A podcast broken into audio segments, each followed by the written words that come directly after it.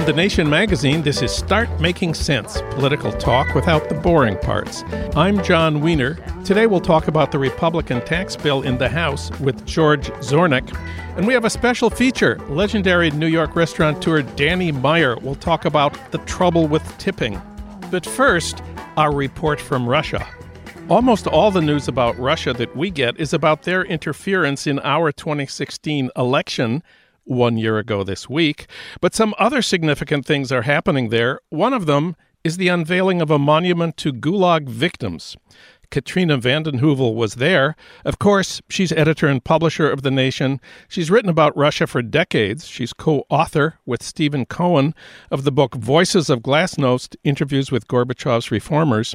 And she writes about Russia and other topics in her weekly column at The Washington Post and in The Nation. She joins us now from the magazine's offices in New York City. Katrina, welcome back to the podcast. Thank you, Jon. I was there in Moscow. It was Monday, October 30th, which is the day of remembrance of Soviet victims, a, a day that Yeltsin established. And what struck me, and you'll appreciate this as a historian, is many, much of the commentary in the Western press, such as there is, about the building of the monument, you know, focused on the day, focused on criticism of Putin because of ongoing authoritarianism, repression in Russia. But this monument took nearly six decades to build. Wow. At the tw- at the 22nd Party Congress in November 1961, then Soviet leader Nikita Khrushchev, as part of an anti-Stalinism de-Stalinization campaign, called for a memorial to the victims of the Gulag to be built. But it took decades. It took decades, though Gorbachev was in many ways, you know, on the continuum, calling for de-Stalinization. In so many ways, Gorbachev's uh, glasnost policies, democratization, perestroika, were about de-Stalinization, that ongoing struggle. But it took the work of groups, some of your listeners may have heard of Memorial. Mm-hmm. Uh, it's named for Let's Build a Memorial. It was created in 1988, a group uh, which you know came together in the perestroika years. It required the participation of a newspaper called Novaya Gazeta. Uh, several of its journalists have been killed over these last years investigating corruption, like Anna Politkovskaya and it required grassroots activists around the country and a young uh, director of the Gulag Museum, a state museum in Moscow. And in 2009, uh, Novaya editor Dmitry Muratov and former Soviet leader Mikhail Gorbachev went to see Dmitry Medvedev, then president. And he, in the interview, said, let the memorial be built. But it's now under Putin. And it is, you know, there is a surreal feel to be in a crowd of about 200 people. It was a small gathering on Andrei Sakharov Street in the center of Moscow. Wow. It was 5 p.m. as it started. Putin is notorious for being late. started late. He stood there on a raised dais, very small dais, with the patriarch. One story I think so much of our media doesn't capture is the rising influence power of the church, the Russian Orthodox Church, and with a man who's a member of the Fund Pamyatny, the Fund for Memory, a man named uh, Lukin, and each spoke for a few minutes. The memorial is quite powerful. It's abstract, which is unusual for uh, Russia, which is filled with literal monuments, often of Lenin, but it's of zeks. Those are the political prisoners. It's a kind of pewter sheath that fills the background of this street. So it was very powerful, and I think what's important to remember, and I'll stop here, is that what you saw as we stood in that drizzling ice rain is the open historical struggle that has raged since 1961 between uh, neo Stalinists, who are resurgent today, and anti Stalinists, who are not repressed, but who have been overtaken by a kind of Stalinist renaissance. And certainly, this regime, the Putin regime, has, you know, in many ways been more supportive of the Stalin era as a way, I think, of refor- reinforcing Putin's own authoritarian policies. But he's also taken anti-Stalinist positions at times. Uh, he authorized an expanded investigation of Stalin era crimes when he came to power. He led a state, I think it was a state funeral for Alexander Solzhenitsyn, the author of the Gulag Archipelago. And in 2007, Putin attended this highly publicized commemoration of victims at a notorious KGB NKVD killing fields outside of Moscow. And there is a state Gulag Museum, which is supported by the state. But and by the way, this monument funded by the state. I think it's some six million dollars. But there's also crowdsourcing funding to get citizens, only Russian citizens, to support it. But it was a, it was powerful to see. I know there was criticism, John, but I'll uh, tell you what interested me is the criticism was really from dissidents, Soviet era dissidents who live outside of Russia, like Vladimir Bukovsky, who lives in Cambridge, or Pavel Litvinov, the grandson of the former foreign minister Maxim Litvinov. Inside Russia, people, for example, with Memorial, who've really put their lives on the line to work for this, or at Novaya Gazeta, felt, you know, this is a step. You know how it is, John. You've studied this country's history. I mean, freedom doesn't come in one fell swoop, it's a struggle. And I think what's important is that people inside Russia struggle for their own change, for their right to protest, right to dissent, for their own movements. It's a very difficult, troubled time. But there are a lot of stories we don't read because of the, you know, the the focus here on demonization. Demonization, I would argue, that's gone beyond Putin into Russia. So you don't. I don't think many people know we covered this at the Nation in municipal elections in Moscow a month ago. About 280 candidates, independent, alternative candidates, won.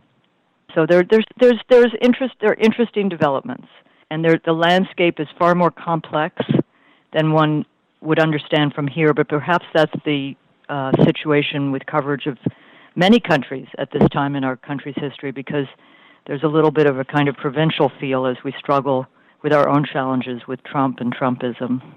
Well, I do want to get your perspective on the big Russia story for Americans, which, of course, is the investigation into Russian interference with our 2016 election one year ago this week and the Trump campaign's collusion.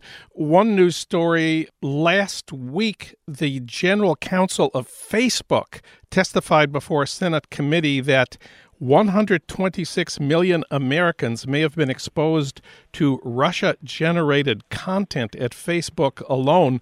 126 million Americans is almost as many as voted in the whole election. Of course, uh, American Intelligence Agency said months ago they had found that Russia hacked the DNC emails. I know you have a more skeptical view of all of this than many others. What what do you think about Robert Mueller's investigations?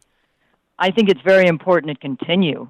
That's the bottom line. I mean, I think if you know there, I was in Moscow emailing with a few American friends. One of them deeply worried that you know Trump might fire Mueller. That reeked of Soviet era politics to me. So the investigations should continue.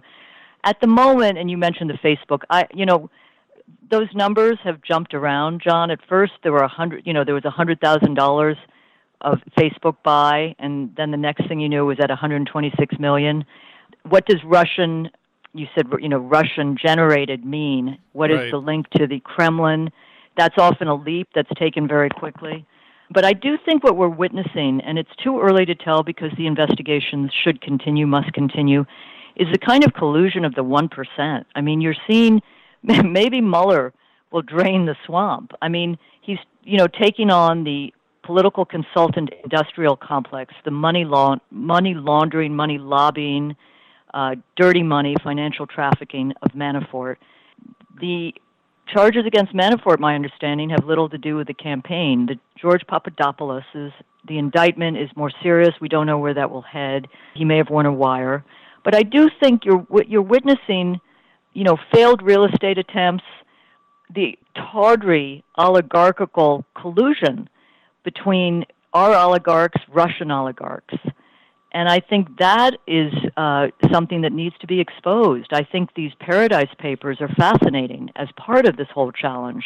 The tax evasion, the loopholes, but it's unclear to me if we're going to get to a, a collusion between the Trump campaign and the Russians in order to throw the election to Trump.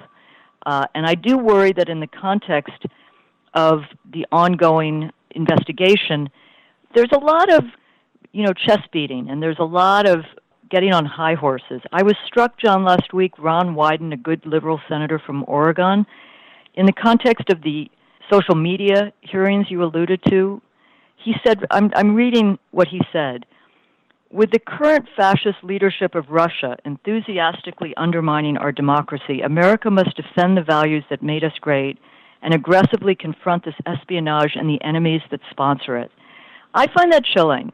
I think it's important to understand the role of social media, perhaps with the Russian connections or even more tightly tied to government operatives in the Kremlin. But that kind of language, Uh, you know, words have meaning. Uh, they lead to a framework where the collateral damage of uh, a decent working U.S. Russian relationship is almost impossible. And I understand why so many want to cripple Trump. We want to make sure he can't do the damage he's done so much already to our democracy, to our rights, to our civilizing advances. Yet, I worry that it's corroded in the antipathy to Trump that liberals, progressives are corroding or undermining the very values and principles that set us apart. So, if we ask how important was Russian interference in getting Trump elected, I think we can all agree it certainly wasn't the most important thing. I'd put Hillary's failure to win working class votes as the biggest problem. You wrote for the your Washington Post column today about a, a, an autopsy on the Democratic Party published by some Democratic and progressive activists uh, reassessing the 2016 election. Uh, let's talk about the the Democrats and and on the first anniversary of Trump's victory and what we need to learn about the campaign that's not about the Russians. Yeah, no, I think that's very important. John. And I think part of what's happened with the fixation on the Trump Russia connection is it's allowed too many Democrats and progressives to avoid confronting the economic and political system that put Trump in in power. The yes. autopsy report is an important report. I did, people should check it out. It's called Autopsy: The Democratic Party in Crisis. 33 page report. In fact, it's the subject of our cover story by Bill Greider this week. It's a harsh indictment of the party and its attempts to kind of please, simultaneously please its billionaire backers and working class voters, it's critical, I think, for an honest appraisal of failure to, one, turn out a young, diverse vote base was to Hillary's defeat, as well as a failure to have a bold economic message that would speak to the white working class I say white because the working class is brown, black, and white, but those three states, which really, in the end, defeated Hillary Clinton, demand a sharp, laser like focus on the white working class. I'd say the biggest challenge ahead, John, is how we expand our base, get people to come out, young people, African Americans, Latinos, that rising American electorate, as well as erode Trump's support as he betrays so many of his voters in those key swing states and do so with a kind of smart, cross racial, cross class coalition building politics. And I think that's something we need to learn um, as progressives and as Democrats. One last thing uh, Trump is in South Korea this week. I know your biggest concern has been reducing the danger of nuclear war. Nuclear war with uh, North Korea, nuclear war with Russia. A week or two ago, you wrote in your Washington Post column about steps that should be taken immediately. Let's briefly talk about those, starting with that legislation introduced by Senator Ed Markey of Massachusetts and Representative Ted Lieu from Los Angeles, my representative in Congress.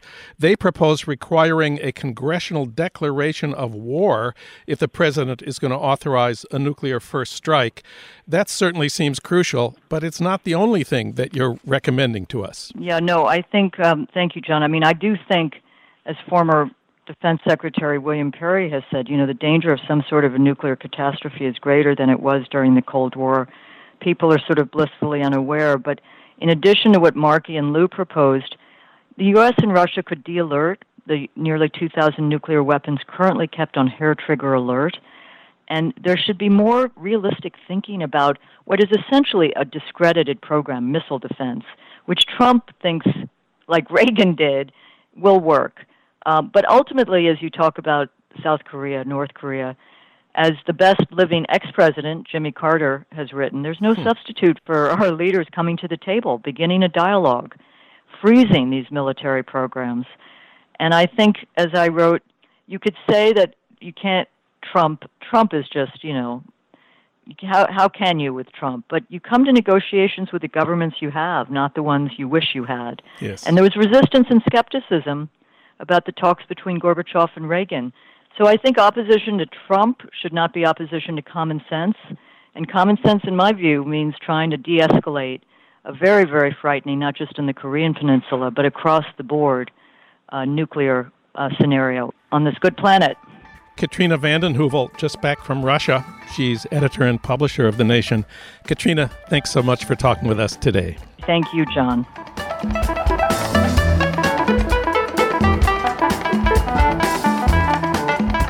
Now it's time to talk about taxes. The Republican leadership in Congress wants to pass a tax bill before Thanksgiving. That's in just a couple of weeks. The heart and soul of the bill in the House right now is a cut in the corporate tax rate from 35% to 20%. If it passes, it'll be the first and best legislative victory for Donald Trump since he won the election.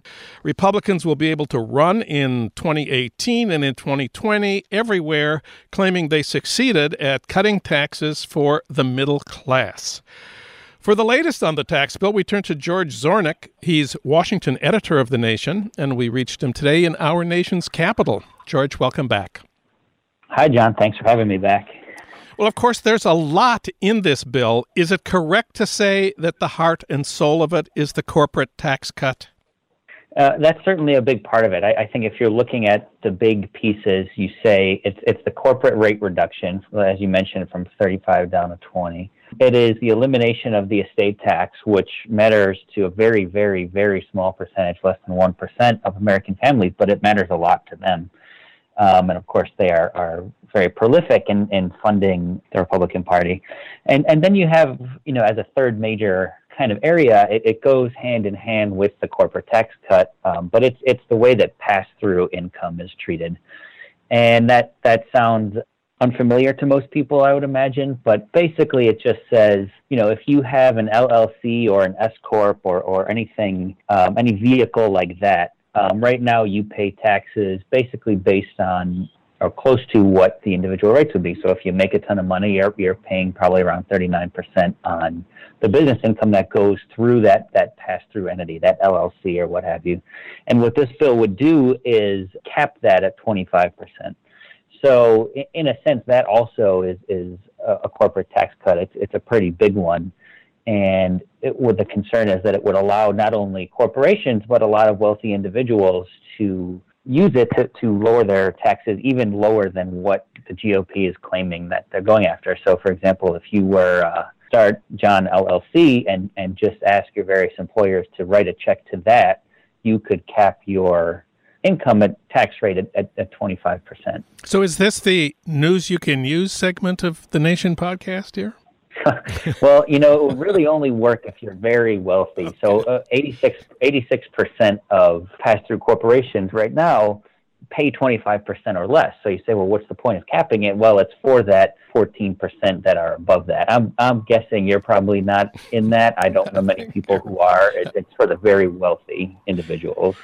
Now, House Speaker Paul Ryan, Republican of Wisconsin, told reporters on Thursday that, quote, the entire purpose of this tax bill is to cut middle class taxes, close quote. The entire purpose. I wonder if you can shed any light on this.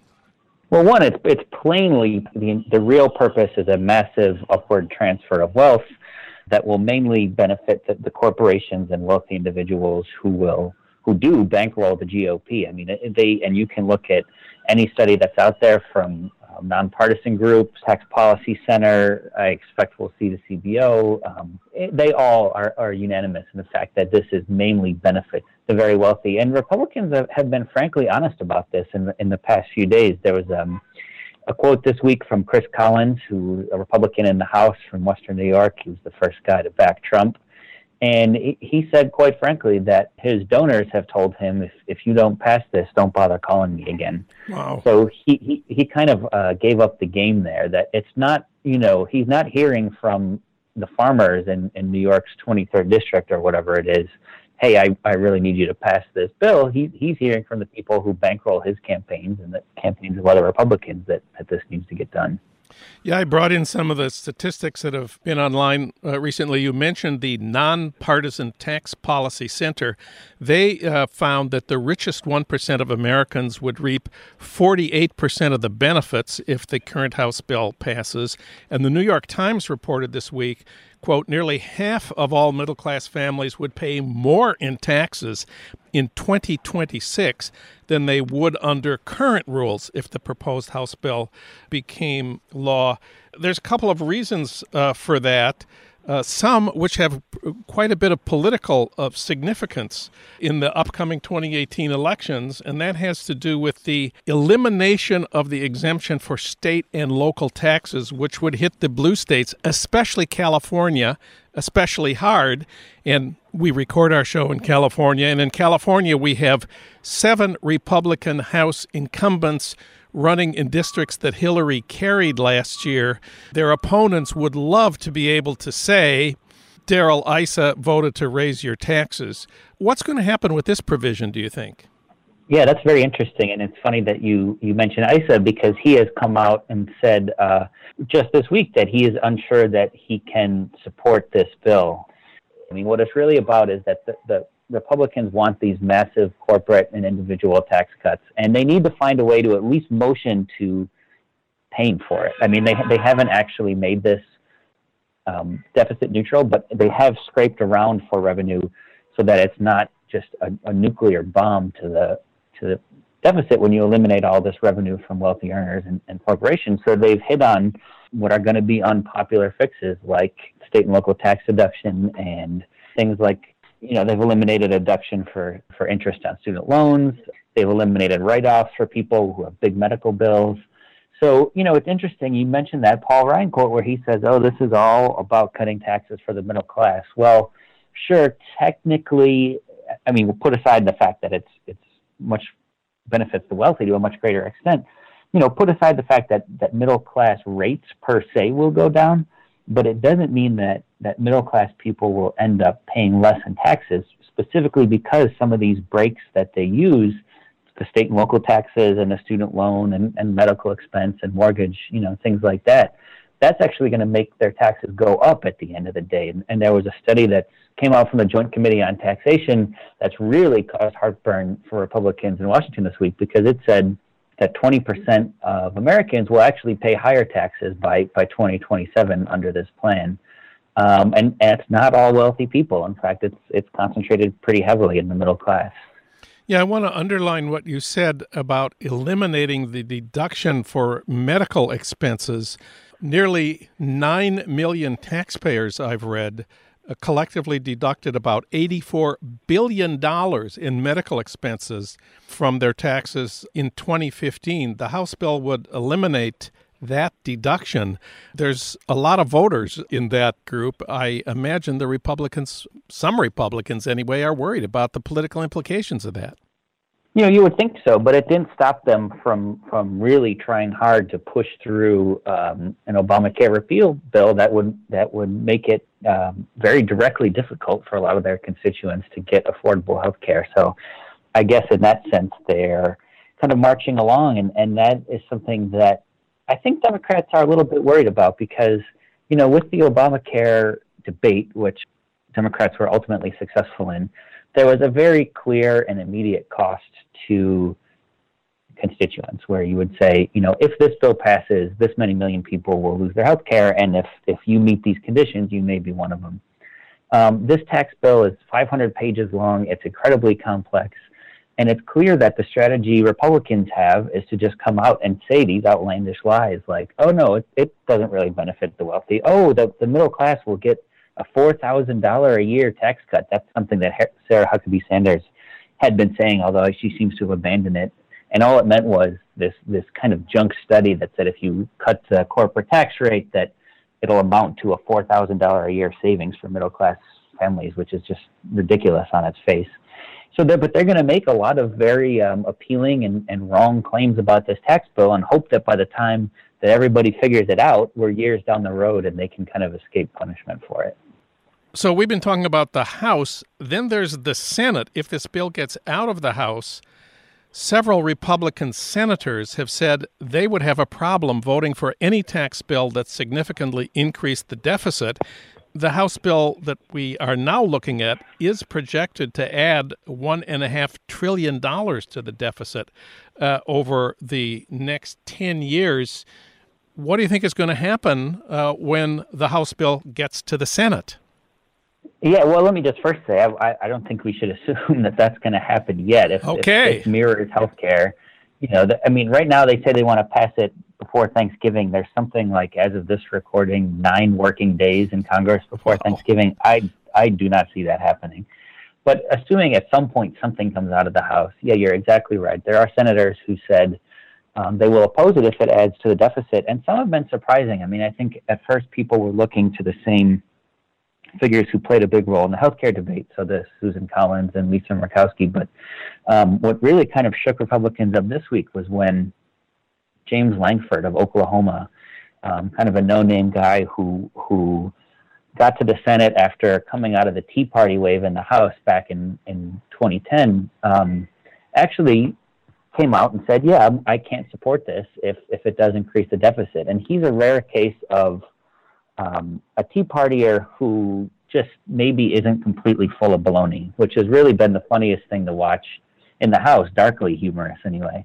Of all these these hardcore conservatives, a lot of them who came out of the Tea Party wave, who of course were, you know, banging their fists on the table about the the debt and the deficit and Obama's bankrupting the country and many of them have turned around in the House and said, "Yeah, I'm not concerned about the deficit when it comes to tax cuts." Mark Meadows, the head of the the far right caucus in the House, said that just this week. But Lankford actually seems, at least now, unless he he you know backtracks, to be actually consistent with the position he he ran on in 2010 and just saying, you know, I I can't back this. And he's a hard right guy. I mean, a senator from Oklahoma. He he is about as conservative as they come, but if he holds the line on this, it, it's going to make it very difficult um, for them to pass it, given that there's already resistance from a lot of other senators, Bob Corker being one.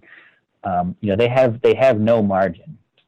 So the question then will just become: Can they pick off Democrats in red states who who will back this up and kind of bail them out and, and, cancel out some of these Republican no votes. Well, let's talk about the Democrats for a minute. This bill was put together without any input from Democrats. Uh, when Reagan rewrote the tax code a generation ago. Democrats were part of the process. How unified are Democrats in opposing this bill? You know, uh, in, one sense, they are are extremely unified, and, and but if you look deeper, and, and I have a story coming out this week at the Nation about this, they actually have some pretty significant splits on it. So on on the GOP tax bill as written, as the whole package, you're going to see close to, if not total, Democratic opposition. And the budget votes in the House, obviously they haven't put the tax bill on the floor yet, but in the House, when they put the budget resolutions, which were seen as a stand in that paved the way for the tax bill, you had 100% Democrat no votes. You know, there's a couple people in the Senate, like Heidi Heitkamp and, and Joe Manchin, that the White House is going after. Ultimately, I'm skeptical that, that they will vote yes on the Republican plan. But what I think a lot of progressives in Congress are worried about, and this is I've been speaking with them, and this is what the story will be about. They have concerns that a lot of the party is actually okay with a corporate tax cut. And this is not something that they whisper in secret in the halls of Congress. I mean, they have come out and said this. Chuck Schumer said it uh, just within the past month that he found it strange that Trump didn't come to them with a corporate tax rate reduction and some things that would be nice for Democrats because he thought it would pass and that the party would get behind it. And he's probably right. I mean, even going back to the late stages of the Obama administration, when he put out his budget, the last couple of them included a proposal for a corporate tax rate cut. And his was, of course, structured a little differently. He made it deficit neutral by saying we'll we'll lower the rate, but we will eliminate these loopholes, which will balance out the revenue but philosophically, Democrats or, or, a lot of Democrats are not necessarily opposed to cutting corporate taxes because it's, it's, again it's about the donors and, and, corporations fund you know big chunks of the Democratic Party as well. George Zornick, read him at thenation.com. George, thanks so much for talking with us today. Thank you, John.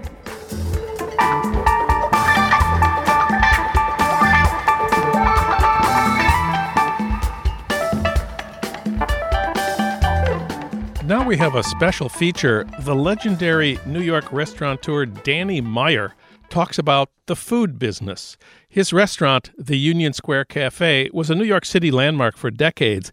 Now his Shake Shacks are all over the place. He spoke at the end of October at a dinner organized by The Nation in honor of the publication of the magazine's food issue. The event was held at his restaurant at the Whitney Museum. The restaurant is called Untitled. One of the things Danny Meyer talked about was why he's against tipping. I, I think my uh, thinking on tipping has evolved dramatically in one way and not at all in another way. I wrote an article for the Union Square Cafe newsletter, um, which was the only way I could communicate back in the old days. And the article that I wrote for that was anti tipping, but for a very different reason than I finally arrived at two years ago, two and a half years ago. Back then, it would just crush me when I would see a waiter in tears because they had been stiffed on a tip mm-hmm. and they thought they had given great service, or they had been stiffed on a tip and the food was slow, but they had nothing to do with the food being slow. That was a, you know an honest problem in the kitchen, or maybe the guests were from London and they don't have a tipping culture, or maybe someone was inebriated and they forgot. It, you, you just never knew. But it, it just always felt horribly. And, and the reason is that the tip was really all they were making because the uh, adjusted minimum wage for tipped employees back then uh, was, I believe, $2.13 an hour. I think what, what was much more moving a couple of years ago was a very different thing. I noticed two and a half years ago that the the income disparity between cooks and tipped employees had grown dramatically, almost 30 times. And the reason is that it's against the law for tips to be shared with anyone who does not spend 80% of their time in a guest facing role. You could get brought to court if you were to share tips with the cooks in the kitchen and by the way, why, why is that disparity grown? Because a tip is a multiplier of a menu price. And menu prices have gone in one direction. In my career, menu prices have not only gone up dramatically and, and more quickly because of the cost of, of everything, whether it's your rent, whether it's the commodities, whether it's the underlying labor, whether it's the linen, whether it's insurance, health insurance, et cetera and, and not only has the menu price gone up, but so too has the tip percentage itself. When I opened Union Square Cafe, 15%. So that went up to 17.5% when people said, I got it, let's just double the tax. And then it went up to 20% because mm-hmm. mm-hmm. that was even easier math mm-hmm. after a few glasses right. of wine. So that's all good, but what's not good is that the, the cooks in the kitchen can't afford to live in New York. They've, they've been earning about 30% more today per hour than they were earning in 1985. Then Danny Meyer was asked about the history and politics of tipping. The, the politics behind tipping goes all the way back to the abolition of slavery because the two industries in the United States that successfully petitioned the US government to create dispensation where you would not have to pay your staff or your employees were the restaurant industry, for the service staff and the Pullman train car industry, for the porters, because of this little known European bourgeois custom of tipping to show that you had some extra money. Mm. And so, what is $2.13 today in this country in approximately, I should know the answer, but let's say something like 40 of the 50 states are still around $2.13 an hour all the way up from zero at the abolition of slavery. More and more states, the, they're, they're saying, why, why should there be, why should restaurants not be responsible for paying everybody? Why should you pay for that? Why should you decide what a waiter is worth? And meanwhile, the, the thing that I said in terms of the hoax is that the economic basis of dining out in this country is completely flawed We have done a fantastic job over 25 years of convincing everyone in this room to pay a little bit more money for properly raised fruits and vegetables. Maybe organic, but at least safe. We, and, and seasonally grown and brought in by your favorite farmer and preserving land as a result. We've also convinced all of us over the last 10 years to pay a little bit more for cage free eggs or chickens or you know, animals that have been raised with proper husbandry. And it just strikes me as being completely odd that, that the economics of the restaurant experience, and this is harder to break than ever because of the internet, where everyone knows what chicken should cost in a restaurant, and there's 26,000 restaurants in New York, so the downward pressure on your ability to price is crazy. And the last thing we're willing to give on is people. The last thing we're willing to pay more money for is people. We just decided that the right thing to do for us is to stop blaming a system that we do not have to, we don't have to sustain that if we don't want to.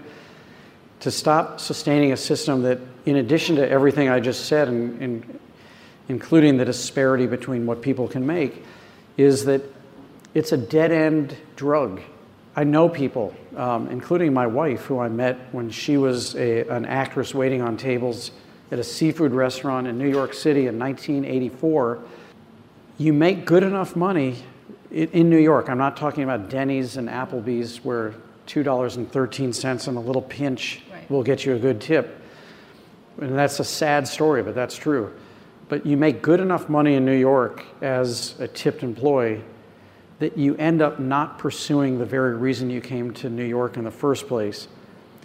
And you make good enough money as a tipped employee that you can actually not afford to then become a manager and pursue a career in hospitality if that's what you wanted to do. So we said, screw it. Let's, and I'm going to tell you right now, it's one of the hardest things I think we've ever undertaken as a restaurant empire. Oh, excuse me, collection. it's hard. It's hard to get the math right on this, but we want to get to a point where the price you see on the menu is everything. Mm-hmm. There's no extra line to give a gratuity. You don't have to wonder, you know, what you should be leaving because you got a bottle of wine worth this much or this much. And I'm really, really proud of, of, of the consumers who have said, let's give this a shot. That's New York restaurateur Danny Meyer at the Nation Dinner for the magazine's food issue. Read it online at thenation.com.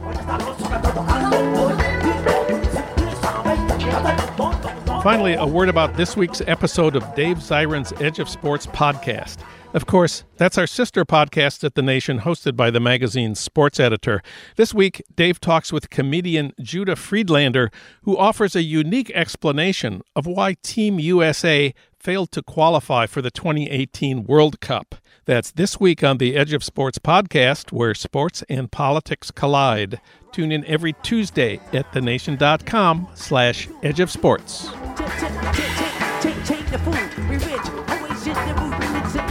Start Making Sense, the weekly podcast of The Nation magazine, is recorded and edited by Lyra Smith at the studios of Emerson College Los Angeles, located in the heart of Hollywood, with additional production help from Justin Allen. Alan Minsky is our senior producer. Our executive producer is Frank Reynolds. Annie Shields is our engagement editor.